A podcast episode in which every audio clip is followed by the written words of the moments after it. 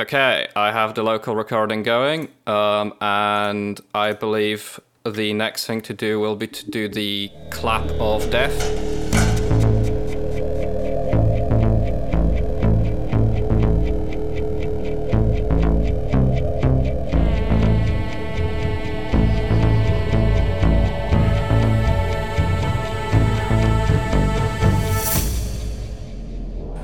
Hello, and welcome to Cruising Through Doomsday. Uh, it's a podcast about Doctor Who Doomsday. Uh, my name is Filip Wieland.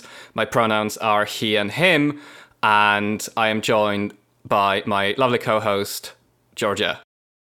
Hi, my name is Georgia Harper. My pronouns are she and her. And yes, the Bastille reference in the title was my idea. Um, today, we'll be covering the DWM Doctor Who magazine supplement, Four Hours of Doom's Day, which covers hours two through five of Doom's Terrible Day. And to help us discuss this, we are lucky enough to be joined um, by my brilliant friend, John Salway. Um, John is the kind of founder and uh, runner of Big Who Listen, a pod, uh, not a podcast, sorry, a website in which uh, a group of friends listen to Big Finish Doctor Who audios in order and review them. Um, he also uh, recently reviewed every piece of media from the Time Lord Victorious franchise uh, for Oxford Doctor Who Society's The Tides of Time. Now, John, I'd like to start by asking you a question that I've been asking myself in the past few days. Why?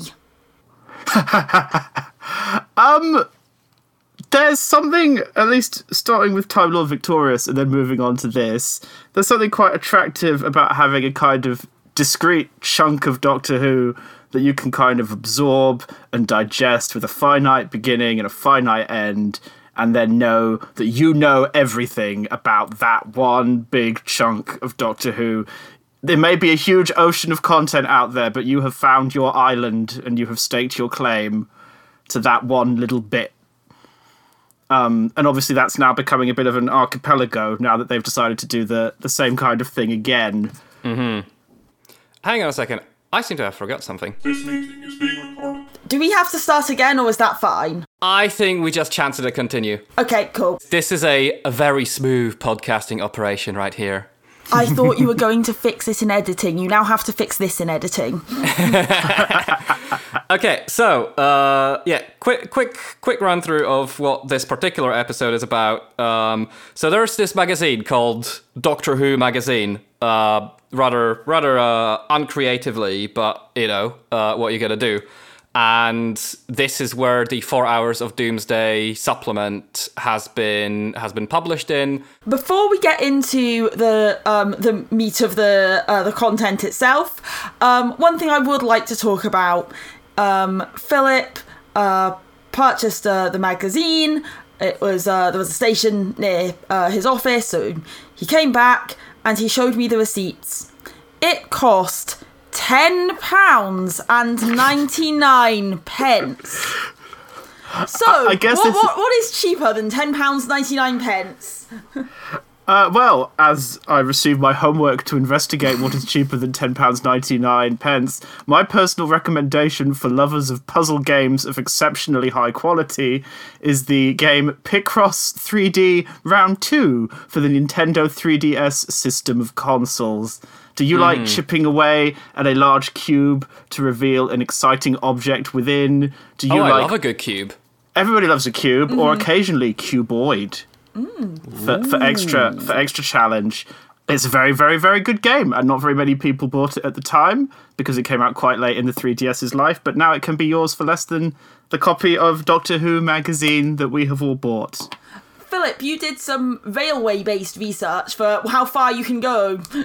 I did, yes. Uh, I believe there are some. Uh, so I, I, I basically asked the question of what is uh, what is the furthest distance you can get to from London terminals. Uh, so any station class as a terminal station in Zone One in London. Um, furthest distance for under eleven pounds, and uh, apparently there are some quite cheap advances between London and Cambridge and London and Oxford.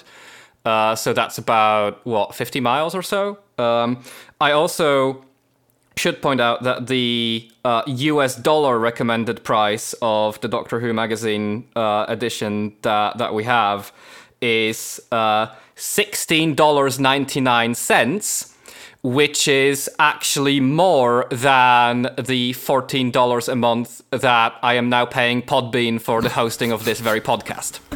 So um, my uh, my personal recommendation for what to do with your 10.99, uh, there are a lot of choices. You could buy a 24 pack of Diet Coke. You can probably pay most sort of online TV streaming services for a month and have much more content than you're getting in this magazine. Um, you can pre-book parking near Milton Keynes Central Station to go and see Muse. The Muse ticket is not included in the price, but the parking is, and it's the whole day. But the my favourite thing that you can do for the price of this one Doctor Who magazine is a six month digital subscription to Doctor Who magazine where you pay two pounds a month and you get the, the rest of this year's Doctor Who magazines and also this, including the supplement, which is infuriating. I wish I'd known that. Yes, that is information a little a little too late, but um, Yeah, that that just that just show you uh, shows you the the amazing value of uh, of the digital digital subscription to Doctor Who magazine.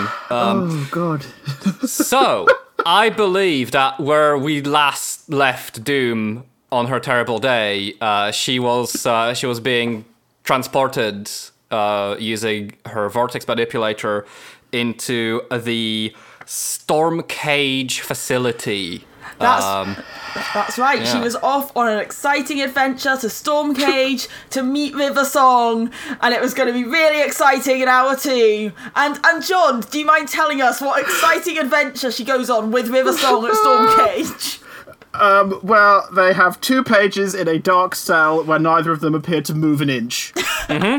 The, the funny thing is, um, when we were setting up this podcast, um, Filip and I did discuss whether we would dedicate an episode to each hour or just dedicate an episode to each piece of media. We decided it would be easier to dedicate an episode to each piece of media, and as soon as I opened this comic and read hour two, I thought, uh, thank goodness we, we chose that option because that was the smart choice. it was. I mean, I, I was going to say, I noticed when we were doing the £10.99, none of us said, actually, my £10.99 was really well spent on this copy of Doctor Who magazine with the Doomsday No, supplement. So I'm assuming that's a hint that we've all come to a similar conclusion on the contents. I mean, even before I'd read the comic, I was infuriated because magazines should not cost four digits, but my mind has not been changed. Hmm. There's.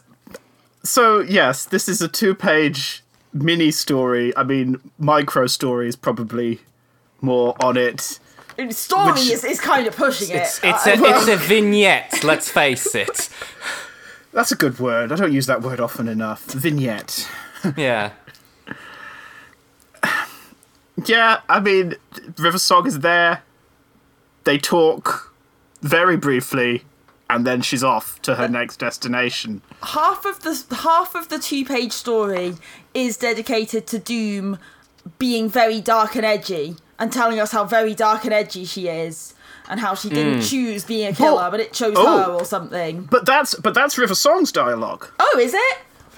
If you look in the comic panels, you'll see that Doom is the You're- one with the light, and the person who's absolutely talking on the That- page is actually River you're Song. abs- you're absolutely right. That is not very clear. And I was going to say this feels unlike Doom.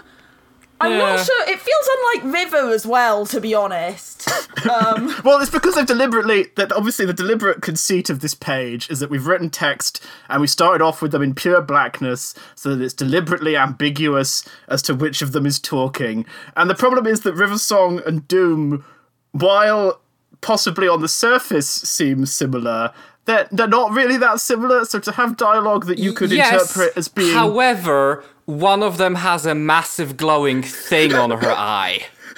One of them does have a massive glowing thing on your eye, which you'll notice gets progressively lighter as the panels go on to reveal the solution to this ambiguous beginning. Yes. But so that they can have the dialogue so that you don't know which it is, but because they're not actually that similar, the dialogue has to kind of sit in this middle place where it doesn't really sound like River and it doesn't really sound like Doom. So if this is Doom just approaching River Song, who was she talking? Is she just monologuing to herself? Well, I think she knows that Doom is Okay. there. The, I, The gang, I've, I've just misunderstood this entire. I've misunderstood 50% of this two page vignette comic.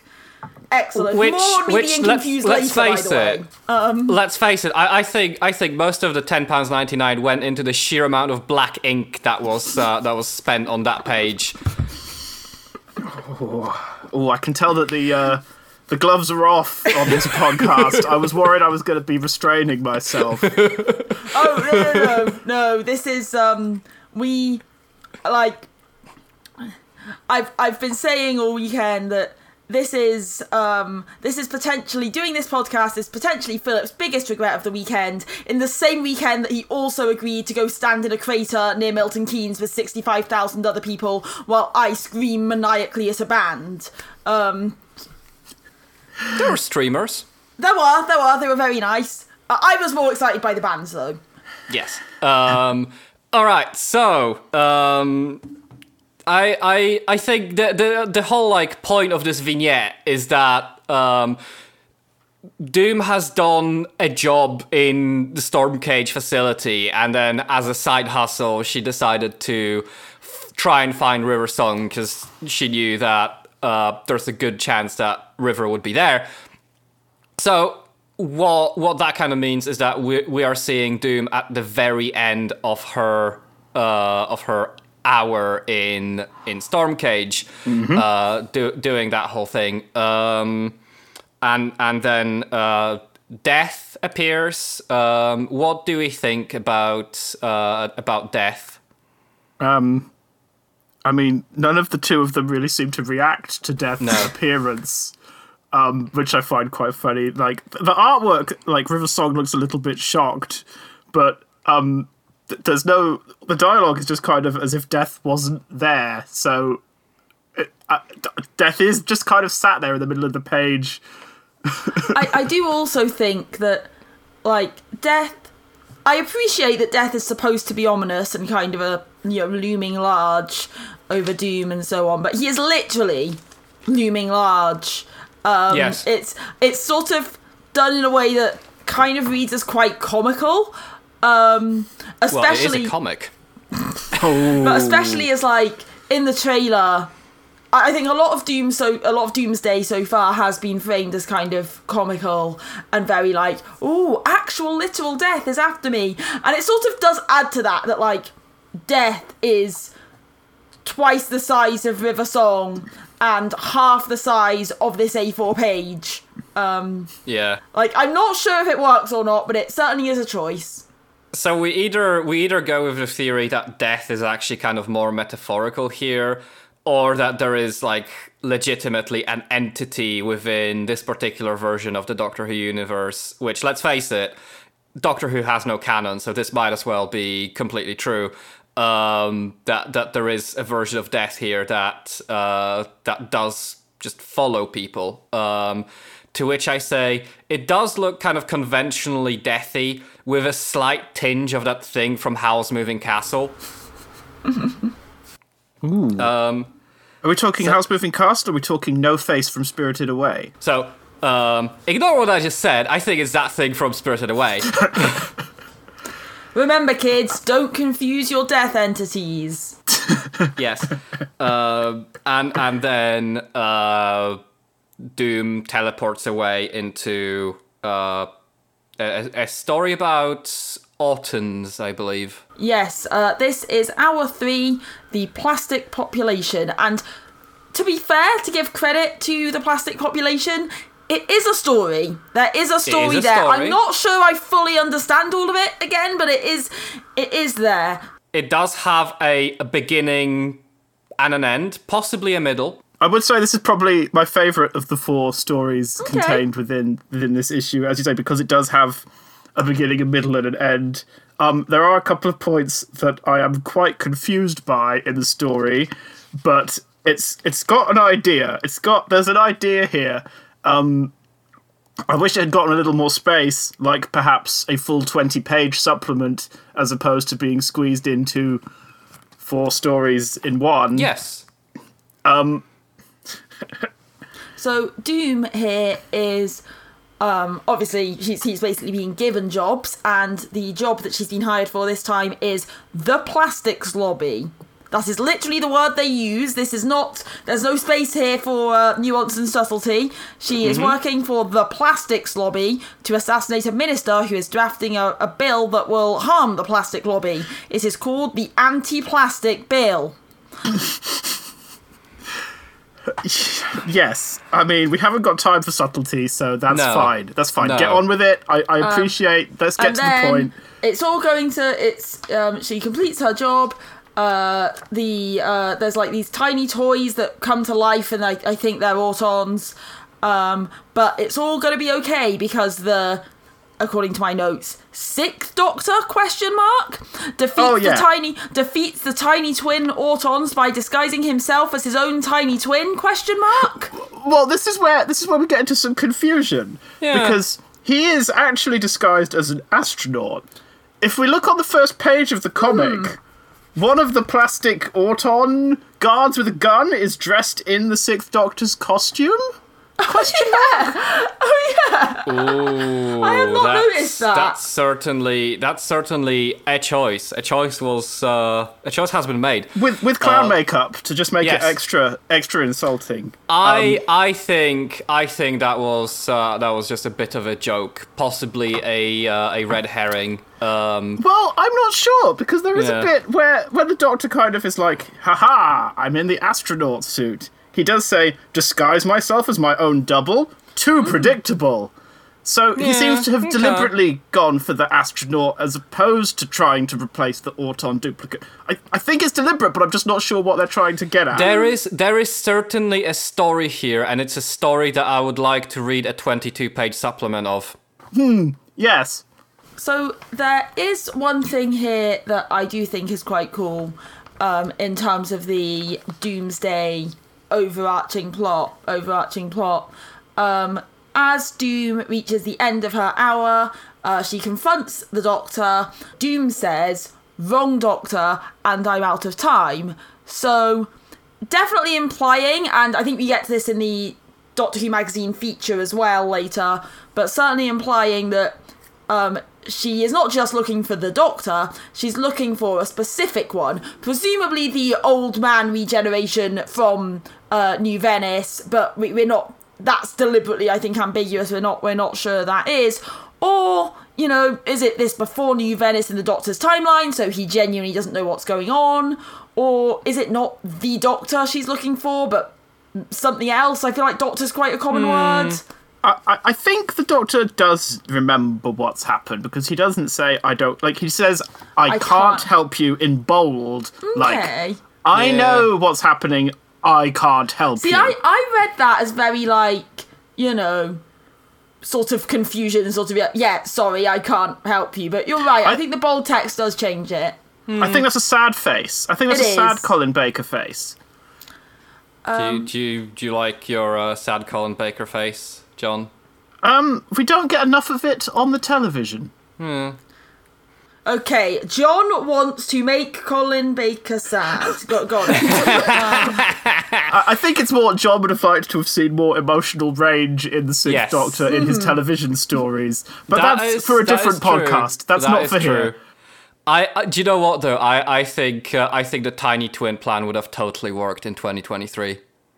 Um, Can we talk about the comic's main twist, which I find absolutely baffling? Mm-hmm. Where the minister who has launched the anti plastic bill decides halfway through to get together with the Auton scheme to use the plastic because then there'll be less plastic and less people to make more plastic.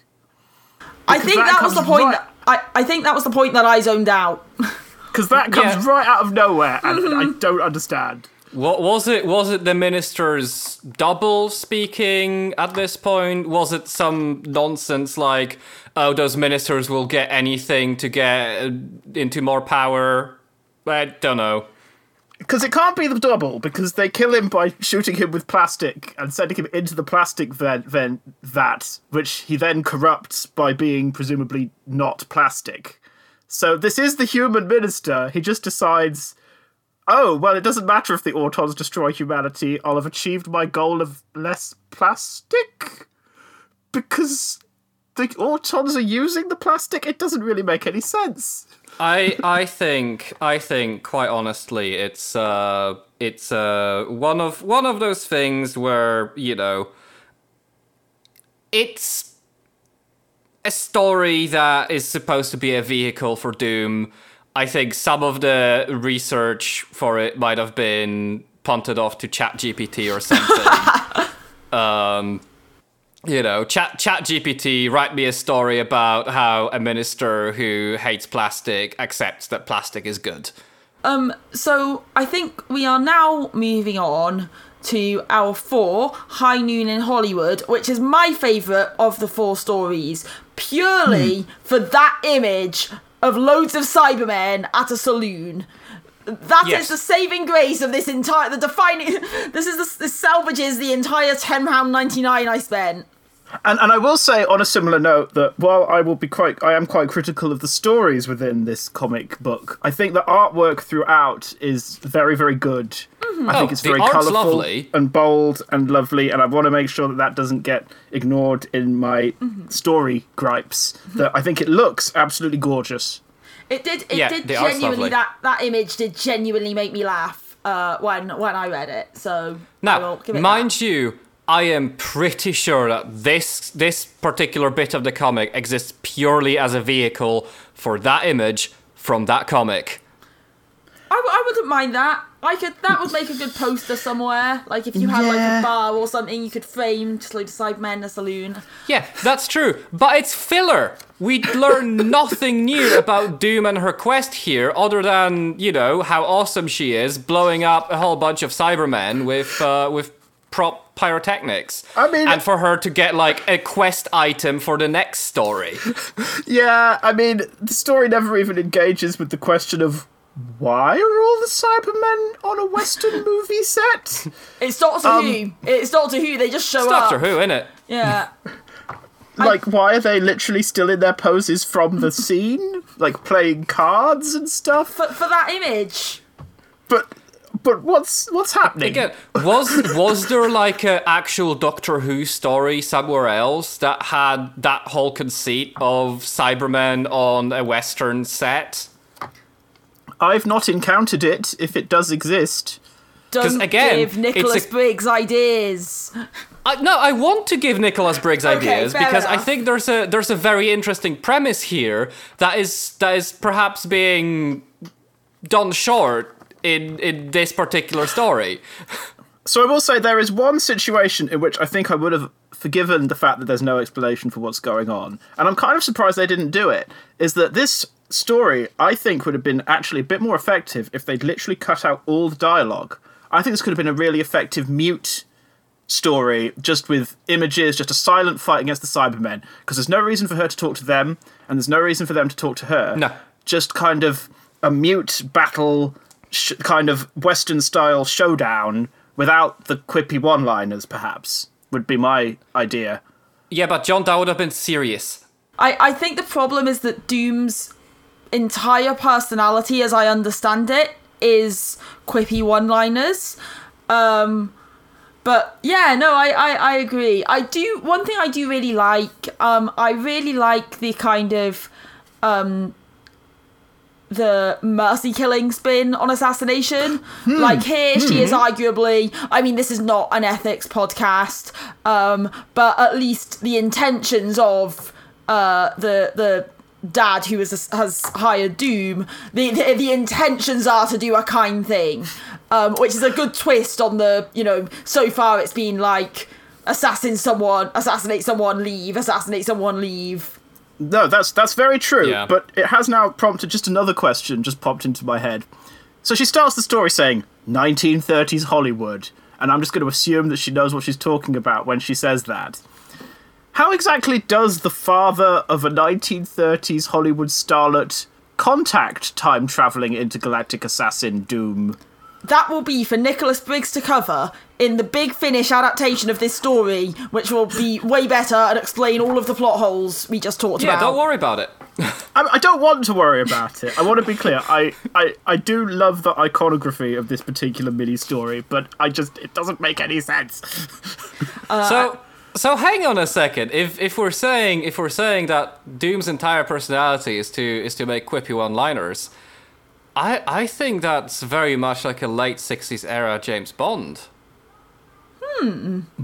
But she's not horribly sexist. That is true. She hasn't been horribly sexist yet. We're, we're only a few hours in. You never know. It's difficult to get more horribly sexist than 60s James Bond, is all I'm going to say there. That is true. Yeah. Um. All right. So yeah, the, the entire the entire point is is that uh, Doom gets in there, uh, has has a funny uh, Wild West thing with with a bunch of Cybermen, blows them up, grabs some prop coins, uh, prop gold coins, like in a chest, and uh, then teleports away into the next bit, which I oh, think. oh, uh, oh, let's not, let's not, she doesn't just grab the coins, Filip. Let's not, let's Hmm. not forget the other items that she brings with her. A Okay. saber-toothed tiger prop, question Yes. mark, and a bag of things. I can't be more things. specific about what's in the bag. I bag just know things. it's a bag of Her, things. her inventory is now full. So, I mean, the things obviously are going to be relevant for our final part, but I'll I'll leave you to, yes. to move us um, on. So having having picked up some quest items, which by the way, that is magnificent foresight on on Doom's part to figure out that those are the quest items she needs in the next thing. Okay, I will I will offer a defense for that. In that I'm not sure if it's just they're in her proximity when the teleport activates, so they're just brought with her accidentally, rather than a deliberate choice to bring a saber-toothed tiger. Well, I, I think um, that's that's an exercise best left to uh, to the reader, um, because I I do not think so. I, I think this is uh, this is some uh, some next level nonsense. Um, so yeah, we we get a story about Doom teleporting into uh, medieval Britain question mark. And the job is that she needs to kill the very idea of the unicorn. So Uh, I I have in my notes uh, for this as I'm reading through the comic. Doom tries to buy a unicorn. Okay, she doesn't believe unicorns are real, but says she's hunted every animal. What is happening? She has to kill the idea of the unicorn question mark? So everyone thinks unicorns aren't real and therefore will stop hunting unicorns to extinction. But really in this universe un- unicorns are real. Are you following? I'm following. It's it's a tough gig for an assassin, I think, to kill the idea of a unicorn. Specifically, an assassin who you know is contracted for one hour of activity before she's on to the next job. It's really quite remarkable that she accomplishes her mission in this one. I mean, certainly it's it's a it's a tough job. Um, I actually quite like this as a as a concept, and I think it. You know, I wish again, I wish it was given slightly more space to. You know, what does it mean to be an assassin? What what does it mean to be uh, someone who who kills things for money? Can you kill ideas for money in terms in in like a time traveling thing where oh maybe in the future humanity decides that actually the world's so bad that we need to go back in time and kill the very idea of fossil fuels. never change philip I mean, he's not wrong, though, is he? no Um. I, I also I also like to would like to flag up that um, so I believe in hour one it was established that Doom is not actually wearing clothes that it's a holographic projection Um, A very good point. It is Well, a very again- good point. We get into the issue is if is that just for that mission? Is that a thing she always does? Who? I, I should point I out think that it's a she thing is that she always at does, least because visually wearing clothes the whole time. Whether they are real clothes or holographic clothes, I don't know. But just yes, this this is a safe for work, family friendly comic. I mean, there is precedent for that in Doctor Who. Um, I can't remember which episode is that, but they were in the Church of the Papal Mainframe, weren't they? I, I- wait, these are real clothes. Because actually, if you go back to the plastic population, she has taken these clothes from one of the heroes' Ah. mannequins. Okay. So she was wearing her like publicity outfit with the like. Well, I was gonna say with the hood, but this outfit also has a hood. But she was wearing her kind of beige, ninjery, glovey outfit in the first story with Mirror of a Song. But then from Plastic Population onwards, she's wearing the outfit from the Heroes exhibit that she has stolen. So what you're saying is that we're already inconsistent between uh what hour one and hour five, I don't think that's an inconsistency. I think she's just nabbed some. but she has a she's on job. holographic disguise generator. How else would she be able to convince people that a real unicorn looks like a normal horse with a horn stuck to its oh, head? That's not that's not holographics. She's chucked some pyrotechnics from the Hollywood set and has then, in the confusion, swapped out the unicorn for a real horse that she's tied a horn to with rope. I think is the is what we're supposed to get. That's her bag of stuff that she's picked up from Hollywood. It's some flashbang stuff. And then when everyone's dazed, she's done a switcheroo. So I don't think it's holograms. I, I think you're right, but that is very quick to find a horse, get the horse to stand Uh, still for long enough to uh to strap the horn on. I mean, I think she's she's done that good. before before she popped up. Like she speaks to Joe. Okay, she knows. She I think to we then have to oh, assume she's spoken to Joe, uh, uh, which we haven't Joe mentioned Grant, yet, by Joe the way. Joe Grant is also in this, just Yes. out of interest. Yeah, I forgot to mention Yeah, that bit. Joe Grant but yeah, is no, also here. I think she speaks to Joe, says, I'm here to help. Then I think we've got like five minutes off screen where she's like, My plan is we need a horse, we need to tie a horn to it. Then I'm gonna go whoosh, chuck these pyrotechnics that I picked up my bag of things, and then we'll substitute the two, presumably through a hole in the tent that we can't see in the artwork because they've gone for a flat background. Um, that is extremely convoluted.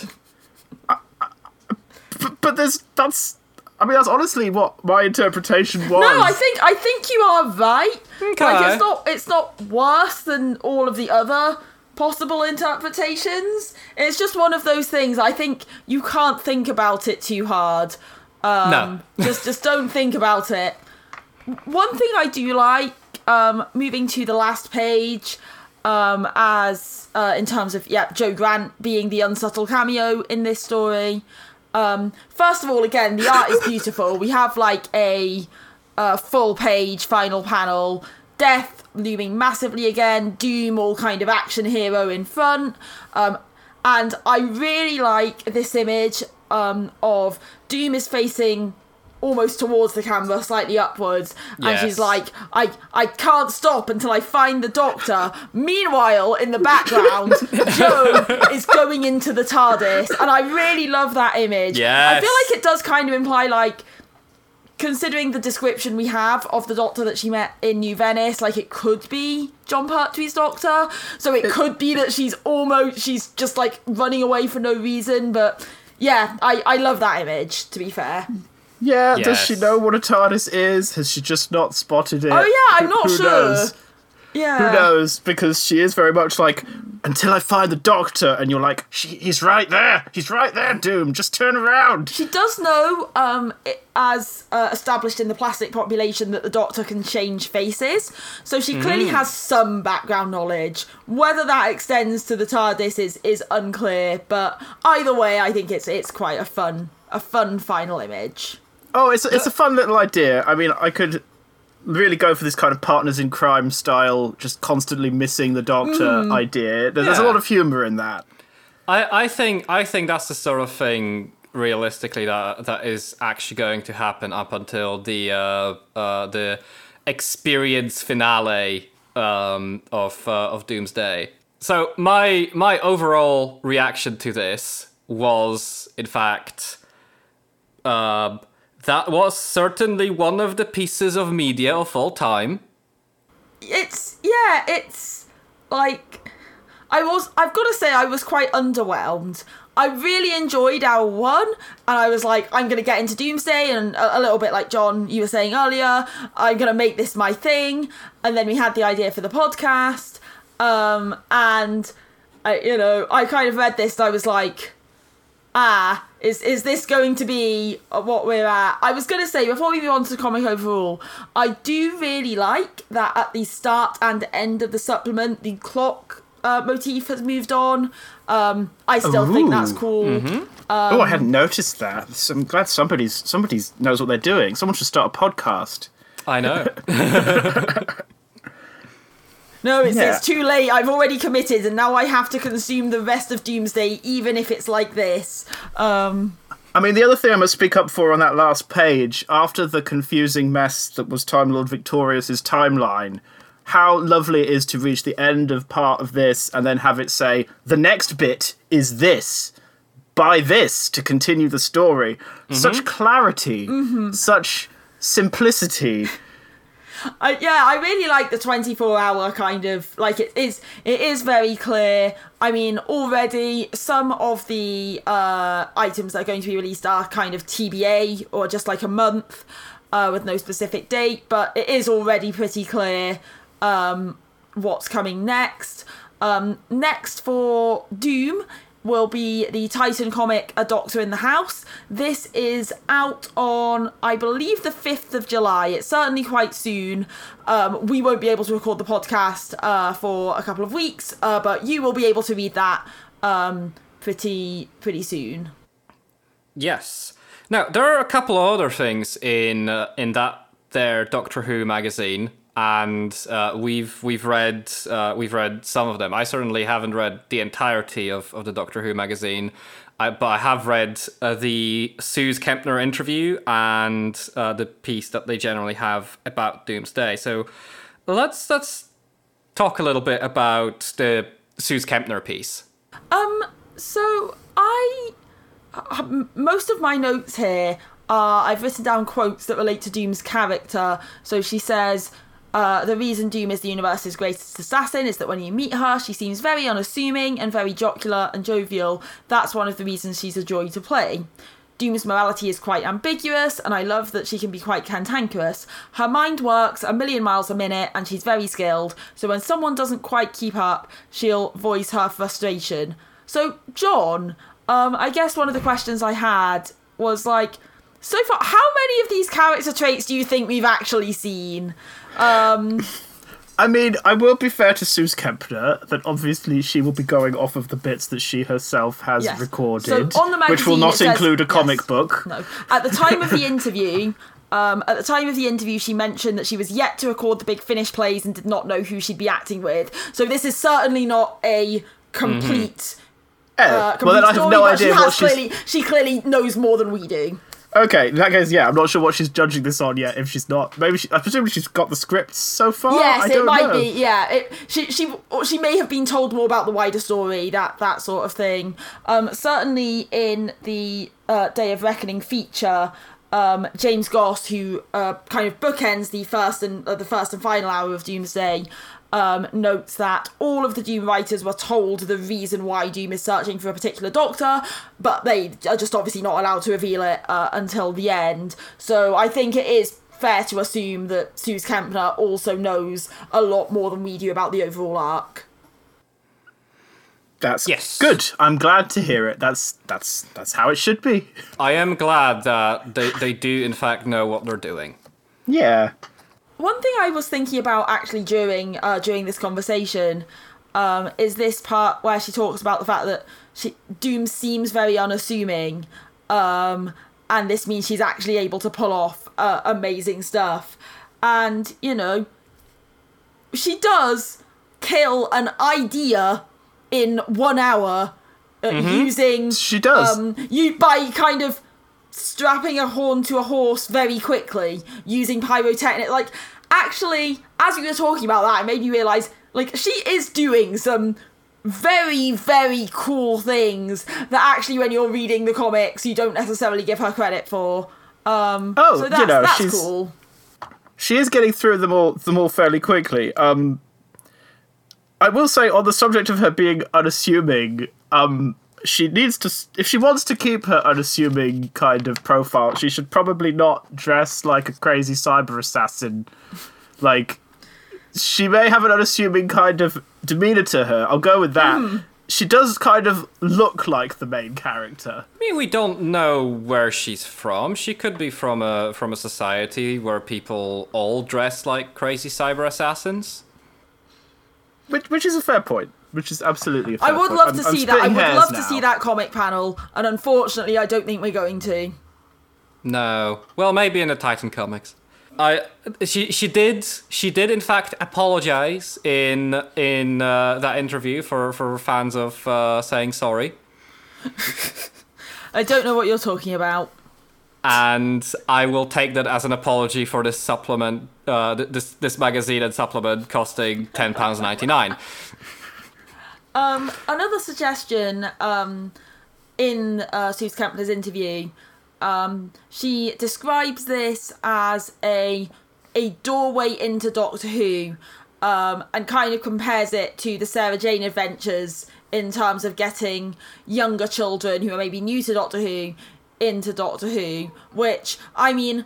I am a 29 year old adult with two degrees, and I struggle to understand a two page uh, story in that. So we'll we'll see how we'll see how that goes. But John, what do you what do you make of that as the kind of as the position of Doom's Day within the Whoniverse?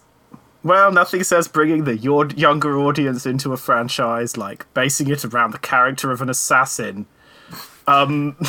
Killing the idea of a unicorn is not very child friendly, is it? No. no, I mean the only reason she really gets away with the murder that we see her do is that he's an evil guy who has decided to help the Autons. Um, otherwise, an assassin's not really a very kid-friendly job. No. Like you you you you don't want to see little kids running around the playground being like, I want to be an assassin. Mind you, it's probably one of the few jobs that ChatGPT can't automate. Yet. So, um, moving on to the um, general feature within the magazine about Doom's Day, uh, which features quotes from several of the writers and producers uh, involved. Um, I should say, I think the main writer on this supplement was Jacqueline Rayner. Yes, Jacqueline Rayner did the story, uh, Russ Leach the art, um, and James Goss describes Doom as murderous delivery. uh, which I, I thought was funny enough to, to write down. Um, This kind of assassin for hire.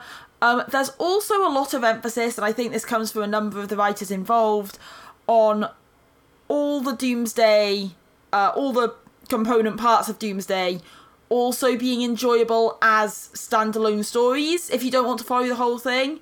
Um, John, Time Lord Victorious passed us by a bit, so I guess I wanted to ask, like, was that true of Time Lord Victorious as well, or was this kind of a newer approach? Um, Time Lord Victorious has a very strange structure where I would say, at its core, you have two novels. And those two novels, I would say, are the main story of Time Lord Victorious. But then to understand where everybody has come from to get to the second novel, where suddenly the Ninth Doctor is there, and the Eighth Doctor is there, and the Daleks are there, and vampires are there, that's when you have to kind of branch out into the side paths that are the other bits of content, like the Big Finish audio dramas, Doctor Who magazine comic. Like, it's all a little bit needlessly web like in structure, like various strands separating out. I, I get that they were trying. In a way, they were kind of trying to do the opposite. I think is that here they're trying to say like you can start anywhere. It's very simple. I think the whole point of Time Lord Victorious was supposed to be, ooh, it's a little bit complex. Don't you want to read around it and understand the background information? Like, to- No. but but I think that's like two different approaches to the idea of Mm-hmm. how do we get people to do the other bits of the media? How do we get them to branch out? I think Time Lord Victorious thought will try and intrigue them into listening to the other bits of media they might not necessarily do themselves. Wh- Whereas, whereas with Doom's Day, you literally have a plot device that uh, that says, "Okay, go to next location." yeah, I think they're two different approaches to the same kind of idea of trying to get the reader to pick up a medium they might not have picked up anyway. Personally, I think this is the more reader, well, not reader, but more like. I was going to say, I can't call them a reader, I can't call them a listener because they're Customer. across media. But, Very, but a more very customer friendly cynically customer. approach. Consumer. Yeah.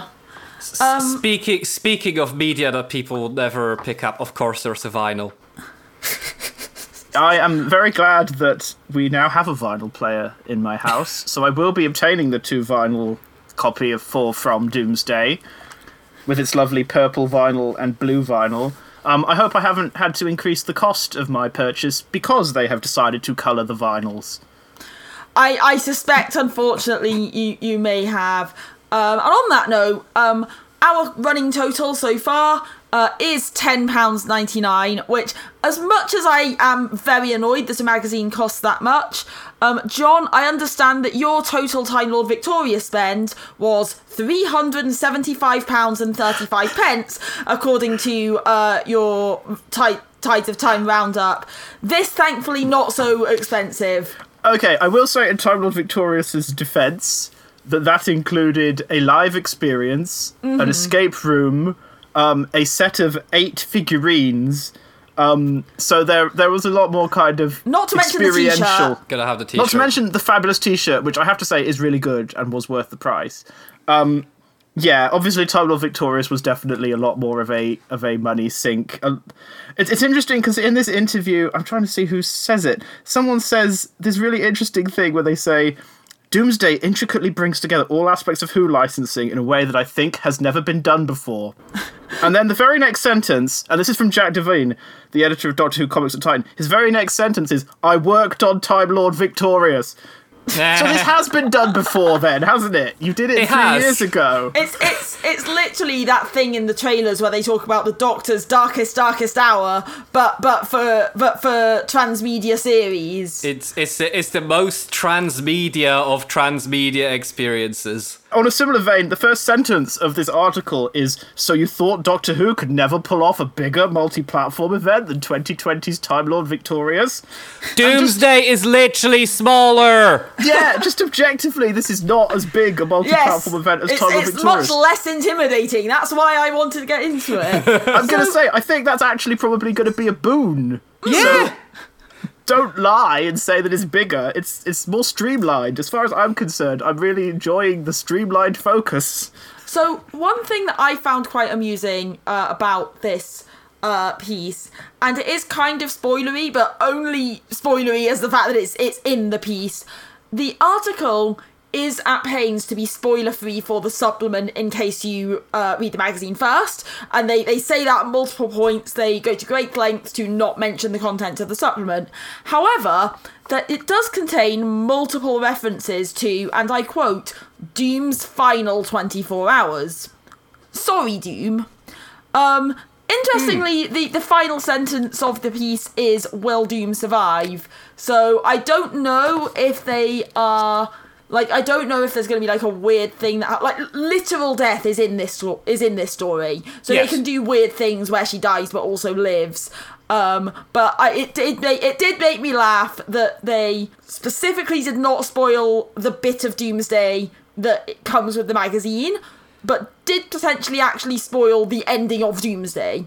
There, there is there is precedent for characters dying, but not really. Um, Clara Oswald.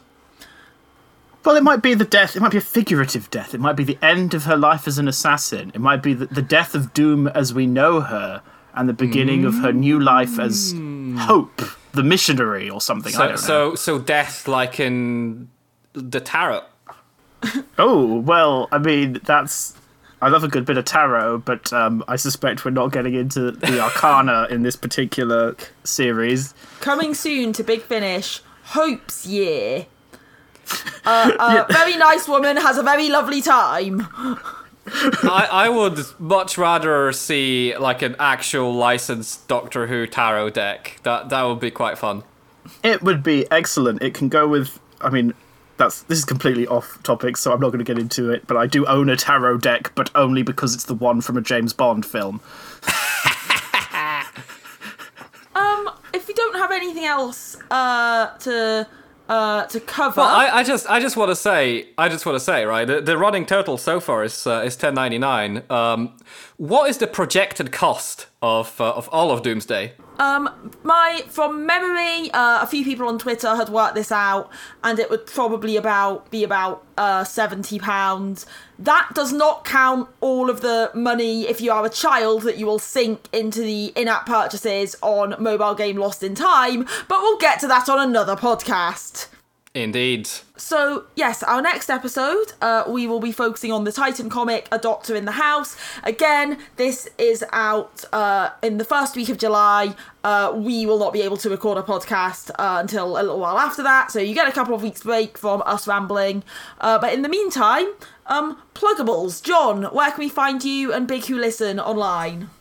Uh, well, you can find me at bigwholisten.wordpress.com. Um, so yeah, we're going through all of the Big Finish main range stories and occasionally some extras um, in order. So we've gone all the way from one.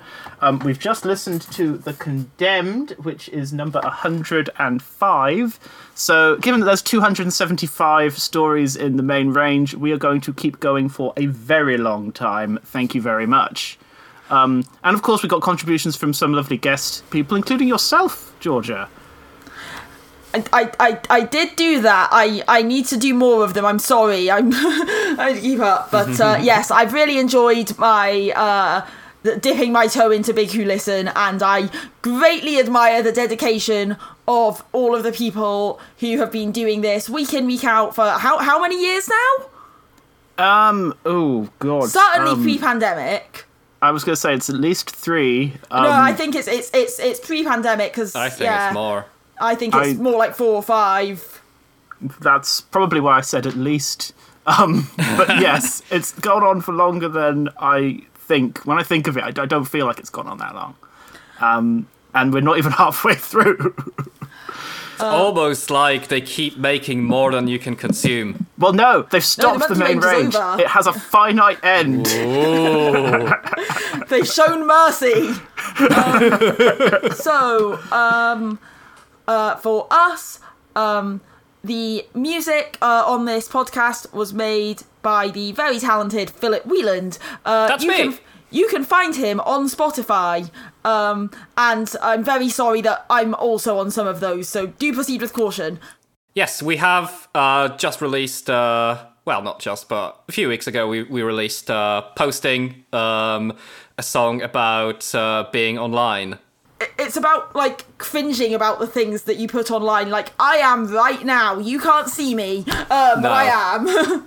Uh, and speaking of that, where can people find you, Georgia? Uh, I am mind the flap on m- most of the socials, uh, where you can see me either posting tube station pictures. Playing guitar bar chords badly, or not posting at all because I'm trying to steer clear of Twitter. Um, and I do have a blog that's mindtheflap.wordpress.com that might be updated at some point. It's a mystery. Uh, what about you, Filip? Well, I am at Minkovsky on Twitter and Instagram. Uh, I have a couple of other accounts on a couple of other platforms with various levels of linking to each other. Um, so you will probably find that there. As we mentioned before, Filip Wheeland on Spotify. Uh, I have a website on philipwheeland.com, um, which I do not update nearly as often as I should. Um, and uh, yeah, Brilliant. think, Oh, thank you so much, John, uh, for coming along thank and you so much. Uh, Thank you very sharing much our for pain with me. comics. Um, yep. You know, I've I've really enjoyed being here. Anytime, as always. And uh, and I you. believe that has been a podcast. we'll see you on the next piece of media. Yes.